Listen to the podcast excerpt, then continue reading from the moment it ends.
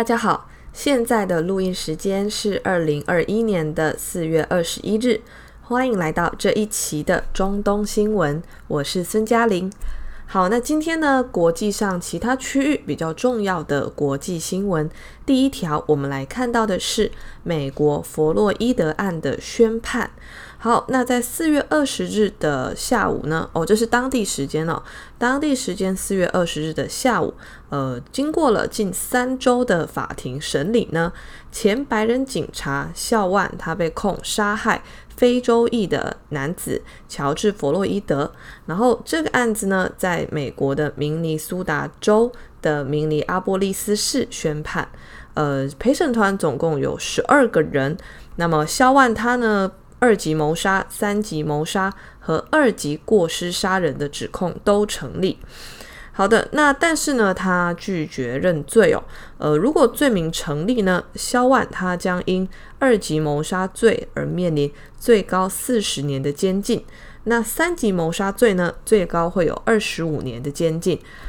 因2级过失杀人罪，那就会有最高10年的监禁。那其实因为肖万啊，他在这之前他没有犯罪记录，所以呢这个刑期是会低于最高刑期的。这是美国的法院系统判案的一个惯例哦，就是还是要看一下犯人他之前有没有犯罪记录。好，那这个案件呢，其实他去年发生的时候，哇，那就真的是点燃全美国的怒火，就波特兰啊，还有各个地方，这个人民啊都荷枪实弹上街抗议，那警察也是荷枪实弹。就这个国家那个时候，其实整个是在一个快要崩溃的边缘了，就疫情非常严重，但是街头又非常的火爆。那后来好不容易就慢慢的沉寂下来了，可是呢这种警察在执法过程中对有色人种的误伤，或是说对有色人种的不法或是滥权，这个其实还是一直有在发生。那么这个案件呢，从3月29日开始审理，控辩双方呢总共传唤了45名的证人哦。那在判决前呢，法院门口就已经有大批的媒体跟民众在等待宣判结果。那这个结果公布之后，其实啊就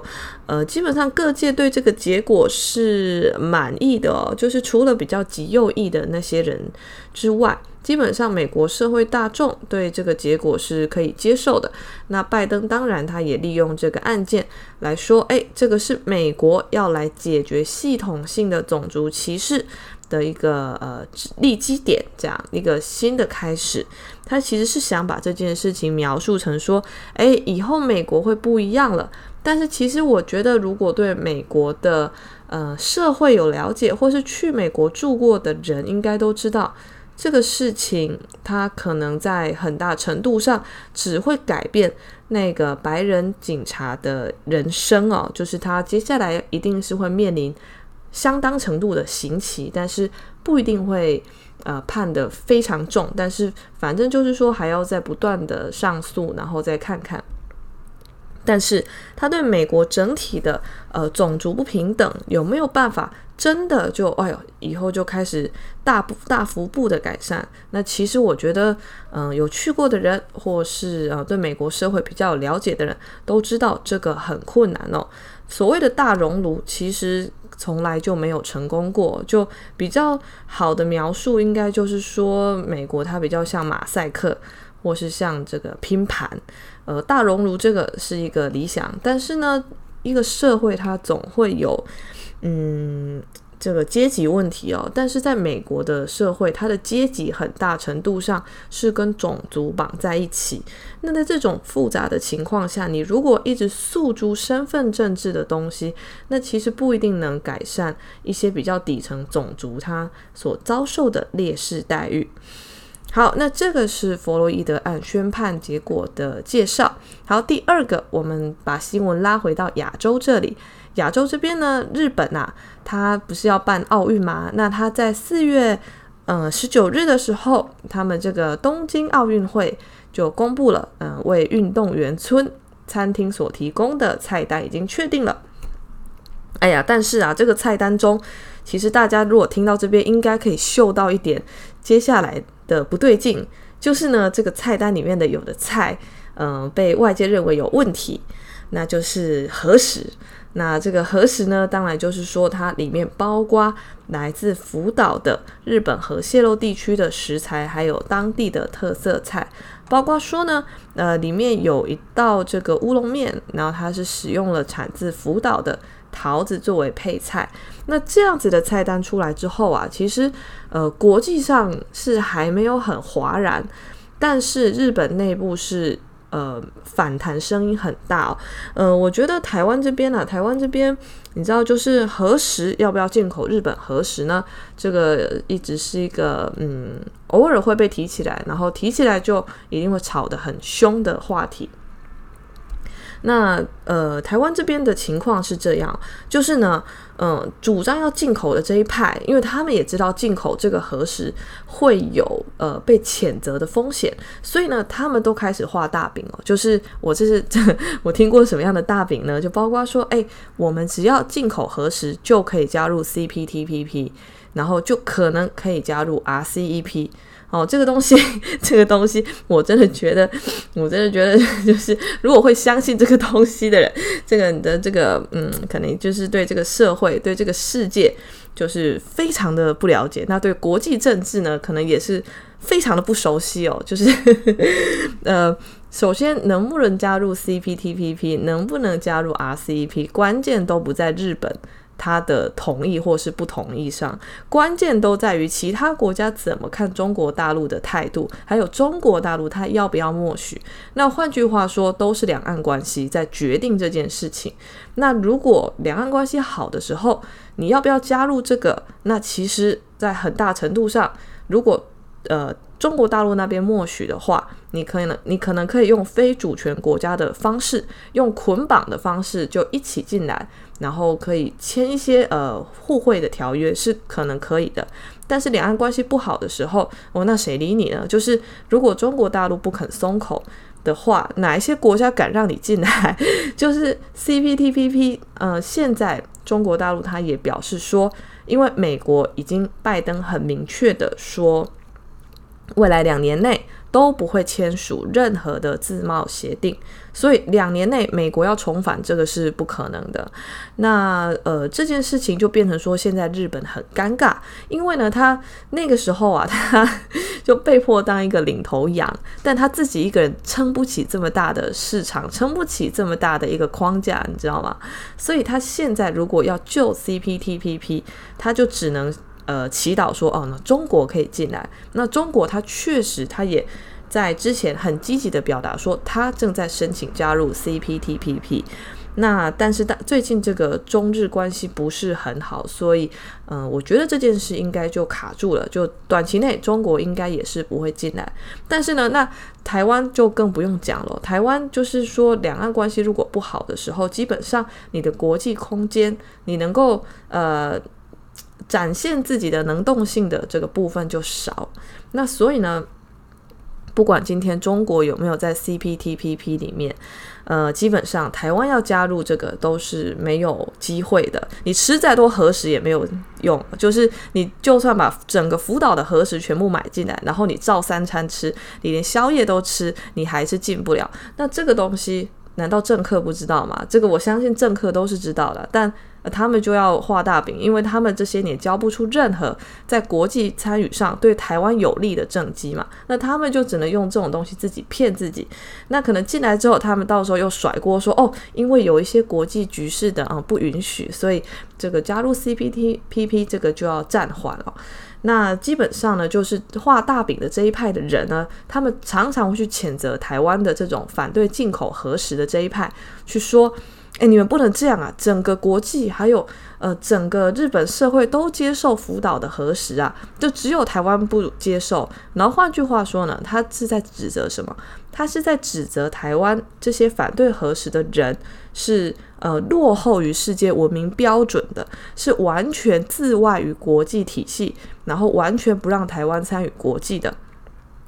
但重点是你自己去看日本内部的报道，日本内部的这种他们自己对福岛核食的反弹就非常大。就是你要想哦，为什么福岛的核食它有办法一直出口到外面，包括说欧盟有买一些，那其他的或多或少国家都有买一些，为什么？因为日本人自己很多人不愿意吃嘛，所以他们就只好卖出来。那所以就是说台湾这边的这些比较 pro 核食这一派的呢，那他们就会一直去说啊，这个没有问题，这个世界上没有任何人对福岛核食提出疑虑那只有台湾这些反对的人自己就是水平低一点，就他们每次都这样讲。然后我就会觉得说啊，他们应该自己去看一下日本内部的反弹就像这一次的讲到的这个东京奥运会的菜单为例，日本他在宣布这个之后，哇，那日本的网络就炸了，就基本上他们的反应就分几种啦。那第一种就是说，哎，很失礼啊，就是你知道日本人他们爱面子，那他们有时候在某一些场合他们就觉得说，哎，你这个没有弄好，那就是很失礼的事情，然后就是会让自己没面子所以他们有时候啦，你就会发现跟日本人相处，他尽管心中跟你很疏离，但他就是一定要拼命的礼节都要做到，然后他只要跟你见面就送礼物啊，然后一定要做足了所有的这种procedure 对，就是你会觉得这个民族啊，他比较龟毛一点，然后比较有一种被迫要表现自己很有教养的一个焦虑对。那所以呢就是说这个菜单的事情一出来，基本上他们的网络就开始说这是很失礼的事情，用这种东西招待全世界的运动员，我们日本是都没有东西可以给别人吃了嘛。那第二个声音是什么？第二个就是说，那这个不就像是用这个车诺比附近的食物招待大家嘛？或就是换句话说，日本人他到现在他也不能接受福岛那边的不管是水还是食物是完全安全的。就你从这一次菜单的事情的反应就可以看出来，这个东西它其实到现在日本自己国内还是有反弹，还是有疑虑的。那不然不会说这一次日本的政府宣布说要排核污水这个事情会引起国内非常多的渔民还有很多商会的反弹。那所以我觉得台湾这种每次只要日本一做什么，然后他们就飞快的要帮他洗地，要帮他开道的这些人这应该就是如果他是不懂日文，不懂日本国内的报道，那就算了。那如果他是知道，那他还这样讲，那我只能说有些人呢，他这个驻日大使他这个就其实应该不是，应该是日本驻台大使，就是我感觉他的角色是比较像这样子好的。那第三个其他区域的国际新闻呢，我们来看到的还是乌克兰这边。乌克兰这边呢有新的进展，在4月20日的时候，乌克兰的总统泽伦斯基呢，他就突然向俄罗斯的总统普京喊话啦。那这个喊话他是说了什么呢？就基本上你去看他之前前几天的动作，那真的是到处表演，然后到处的就是要找北约的盟友就进来掺一脚，你知道，就很像是他今天要去众筹，就你知道他的这个行为就像是到处募款众筹，但是呢他去的这些国家大家都知道这是非法吸金然后所以没有人愿意投钱给他，就只愿意陪他演戏，没有人愿意提供任何实质的支持那所以呢他在4月20日的时候，他向普京喊话，他就说我已经准备好了，在乌克兰东部的顿巴斯地区这里然后接下来你可能会以为说他现在终于要宣布要全面开战，或是说要全面进攻了吗？结果不是他下一句话就讲到说我希望可以跟俄罗斯总统普京呢就结束乌东地区的冲突，那缓解俄乌两国之间的紧张局势进行会谈所以你就可以看到他现在明显就是发现他的众筹计划失败了，那他现在可能会面临这个支票跳票轧空，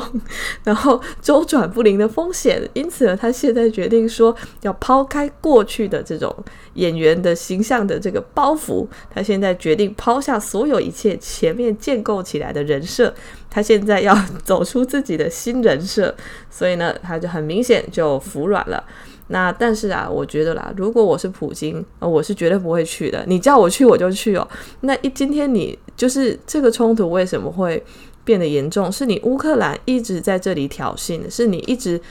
为了炒作你这个总统个人在国内的支持度，你要玩民族主义这一套，那就你在乌东这边搞事情，那你今天你发现你玩不下去了，然后你叫我来，那我就要来。那俄罗斯难道是乌克兰的小弟吗？所以其实普京到现在他并没有就是正式的回应哦。但是啊，俄罗斯外交部他有一个比较强硬的声明，他就直接说我们俄罗斯已经准备好了。诶，是准备好什么呢？是准备好要跟乌克兰谈吗？不是哦，他就说我们已经准备好可以跟乌克兰开战了。所以你可以发现，就是乌克兰现在这边就是比较想要找一个台阶下，但俄罗斯他偏偏就是把所有的梯子都抽走，他就是要让乌克兰你自己在上面孤立无援，然后我看看你自己要怎么让自己下来哦。就基本上现在没有人要帮他那这个是乌克兰这边的情况。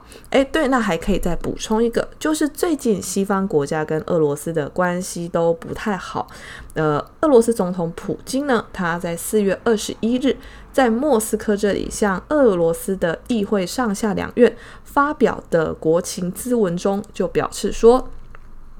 俄罗斯外交政策的重点是确保俄罗斯的和平安全和稳定发展。那其实呢，俄罗斯对展开广泛的国际合作是保持开放态度，但是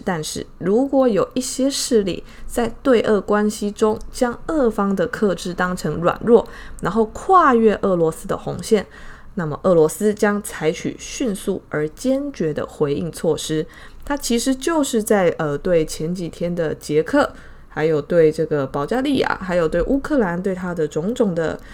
挑衅，还有美国这边带头围殴它这个举动，它又在强硬的表示了他的姿态跟立场。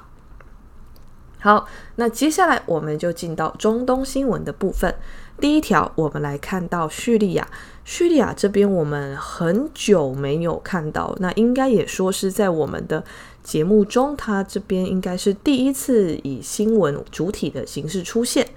叙利亚这边是什么事呢？就是在5月26日的时候，他们要举行总统选举。那么现任的总统叫做巴沙尔阿萨德呢，在4月21日提交了参选文件，成为叙利亚的第6位申请参选的候选人。不知道大家有没有很惊讶，就是叙利亚竟然除了阿塞德之外，就还有人出来要参选。那这其实很正常，就是说这些国家他们会逐渐的会允许有复数的参选人，复数的候选人。但是啊，不管怎么选，其实我们都知道会当选的就是那一位。所以呢，就是呢，基本上阿塞德呢，他在未来，在可见的未来，他都还会是叙利亚的总统。那其他人呢，就虽然他们可以来参选来登记，但是他们选上的几率是非常少的。其实5月26日的这个总统选举呢，它算是叙利亚在内战多年后举行的第2次总统选举。那么总统候选人有哪一些资格限制呢？第一个，你必须要在叙利亚连续居住至少10年，那么你还要得到35名国会议员的支持。所以呢，就是说基本上这种条件呢，是完全有利于如果你已经在政坛有一定的支持度或影响力的人，那你才有办法来登记参选。阿塞德这边呢，他是在2000年在他的爸爸哈菲斯阿塞德去世后掌权。所以呢，我们都会说现在这个阿塞德叫做小阿塞德，那他的爸爸哈菲斯阿塞德呢叫做老阿塞德。小阿塞德他本来是一个眼科医生，其实他本来没有被安排在接班顺位里面。哎呀，但是呢他的哥哥就突然就车祸过世了。哎呀，结果阿塞德呢就紧急被找回来接班，所以算是一个意外，然后他就踏上了叙利亚领导人的艰难的路。其实你从叙利亚他在爆发阿拉伯之春后的这种种种血腥的事件来看，其实这条路真的很难走。现在支持阿塞德的主要就是俄罗斯跟伊朗，那么其他的这种像叙利亚反抗军主要是沙乌地啊，或者是说其他的阿拉伯国家，或者是像美国有支持，土耳其它跟一些可能有合作，但是土耳其它的利益主要不在于说内战中哪一方赢，它的利益主要是要切断它国家内的东南角跟叙利亚这边的库德族的串联，就他只要能够达成这个目的，那就算是成功蛮多的。那其他关于说叙利亚的政权要不要换代，这个对土耳其来讲其实不是很急迫或是很必须要知道或是要很执着的事情。伊朗在这边呢，他主要是说他要建立自己的势力范围，那俄罗斯当然也是，但是土耳其他在叙利亚他可能对建立势力范围没有那么感兴趣，那另外可能他实力也不够这样子。好，那第二个中东新闻呢，我们来看到的是两个特殊的国家的互动，就是希腊跟沙乌地。在4月20日的时候呢，希腊的外交部长就表示说，希腊这边已经跟沙乌地签订了一份协议，将向沙乌地提供爱国者防空系统，然后呢这样来保护沙乌地的关键能源设施哦。其实我们看到这个消息，我们立刻可以直觉的想到什么呢？就是北也门的胡塞武装组织。基本上因为拜登上任之后啊，他很明显的表现出他不太愿意支持沙乌地继续干涉或介入也门内战哦，那所以就变成说胡塞现在就比较有恃无恐。你常常可以在新闻上看到胡塞宣布说他们又空袭了沙乌地的哪里。那这个沙乌地他其实之前啊，就是我们也介绍过，他有爱国者，可是爱国者有时候会失灵，那所以他之前为什么会有这个油田或是说有建筑物就被胡塞就真的击中了啊，那就是这个爱国者呢就没有如他想象中的拦截到这样。好的，那希腊跟沙乌地这个场合是怎么促成的呢？其实是这个希腊的外长登迪亚斯跟国防部长叫做帕纳约托普洛斯呢，他们在比较早的时候在这个沙乌地的首都利雅得跟沙乌地的外交大臣费萨尔举行会谈，那双方呢有签了一个协议。其实这个不管是希腊还是沙乌地这边都有报道这件事情。这个协议呢，它是涉及希腊跟海合会，就是这个海湾六国这里跟这些海合会的成员国在政治、经济、文化等领域的相关合作事宜。那当然就是说呢，因为也门的胡塞武装他在最近几周加大了对沙乌地的袭击，所以呢这个希腊这边他的外交官就强调说，爱国者防空系统呢可以用来保护沙乌地的关键能源设施。那么爱国者这边通常啦这个系统是由美国的雷神公司研制的，它的目的呢是在拦截战术弹道导弹，还有低空的巡航导弹，还有战机。不过就像我之前说的，这个它还是会有漏接的问题哦。那只要漏接一次，这个后果就比较不堪设想。好，所以这个是沙乌地跟希腊这边的合作。好，接下来我们来看到的是土耳其在阿富汗问题上的发言。在4月25日的时候呢，我们土耳其的外长叫做恰武什奥卢，他就表示说，原定在4月24日到5月4日呢，本来要在土耳其的伊斯坦堡举行一场阿富汗国际问题会议，结果这个会议要推迟。其实这个推迟的原因呢，这个基本上它就是说，它有点这个没有明说啦，就是它是说我们认为推迟是有益的，主要原因是因为他觉得这个塔利班必须要加入这个会议，因为塔利班他现在为什么不加入呢？塔利班他用的理由是说，除非所有外国军队完全撤离阿富汗，否则塔利班不会参加决定阿富汗前途的任何会议。其实我们可以从这句话后面读到什么？我们可以读到的是，塔利班他基本上现在已经在计划说，所有的外国军队撤出之后，他一定会有所行动。就基本上他为什么不肯在有外国军队还派驻在阿富汗的时候来参加这个？因为他如果来参加这个，那基本上这个会变成一个摸头大会。那这个摸头大会呢，它就是要以这些外国军队还在阿富汗的残余势力来牵制塔利班。那它其实是要逼塔利班做出明确的保证，就是说我们真的不会去推翻现在的阿富汗政府。但很明显塔利班他不愿意接受这样子的摸头的安排，所以呢他就说，我的态度就是这样，如果外国军队不撤走，那我不会参加任何会议。所以就是你其实可以看到在这个月的13日，在4月13日的时候，土耳其曾经发表一份阿富汗和平进程，那这个就基本上就是希望可以这个叫这个土耳其还有卡达还有联合国呢，它就是在我们前面提到的这个日期2021年的4月24日到5月4日呢，共同召集阿富汗政府跟塔利班代表来伊斯坦堡举行高级别的会谈。但重点是那个塔利班他现在不肯来，所以逼得土耳其他也不能硬举行嘛，不然到时候就只有阿富汗的政府来，那要谈什么呢？那所以呢他现在就说要推迟。但是我们可以从塔利班他为什么拒绝来的后面读到他现在正在筹谋正在规划的蓝图。好，那其实对于外国军队要不要撤出塔利班这个事情呢，我们可以看到最新的是德国这边的表态。德国这边在4月21日国防部就表示了，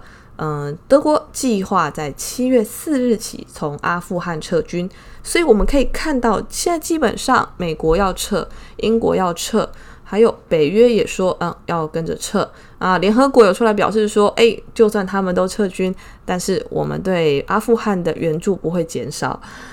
好，但我觉得这个讲了对政府或是说对塔利班不是有太大的意义，因为他们在意的是自己的江山。那现在德国也说要撤，基本上我们就可以想象阿富汗政府现在心里应该是蛮害怕的。那这个其实也没有办法啦，就是说当初他们本来就是被美国硬推上去的，就那边如果不是美国来，塔利班基本上他是不会下来的，因为他那个时候掌控基本上是全阿富汗。当然有一些地方是像北方联盟这种地方军阀所统治，可是塔利班他那个时候建立的版图就非常的大。这个如果不是美国来介入，基本上塔利班他是不会下台。那阿富汗他可能就可以从以前到现在都是一个比较宗教的高压的政权，就一直统治到现在。但只是说中间它有一个插曲，所以我们可能也可以这样形容假设后来塔利班真的又翻起来，他真的又重新掌权，那把现在的阿富汗政府给推翻了。假如是这样的话，那说不定就是其实过去这几年的这种美国扶持的阿富汗政府呢，它比较像一段变态期。那塔利班呢，它说不定才是阿富汗近代史上的最终答案。那有时候历史就是这样，这个答案不是所有人都满意，可是它就注定会出现。那变态期呢，它注定会消失在这个历史它找到自己的轨迹的过程中。当然阿富汗这个我们还要再观察，它会不会真的变成下一个越南，就是美军撤出后，那南越马上基本上就被北越给吞掉了，那北越的共产党呢就掌控了越南一直到现在。我们可以看看阿富汗是不是真的会步越南的后尘，会走上同样的宿命。好，那今天的中东新闻就讲到这边，谢谢大家。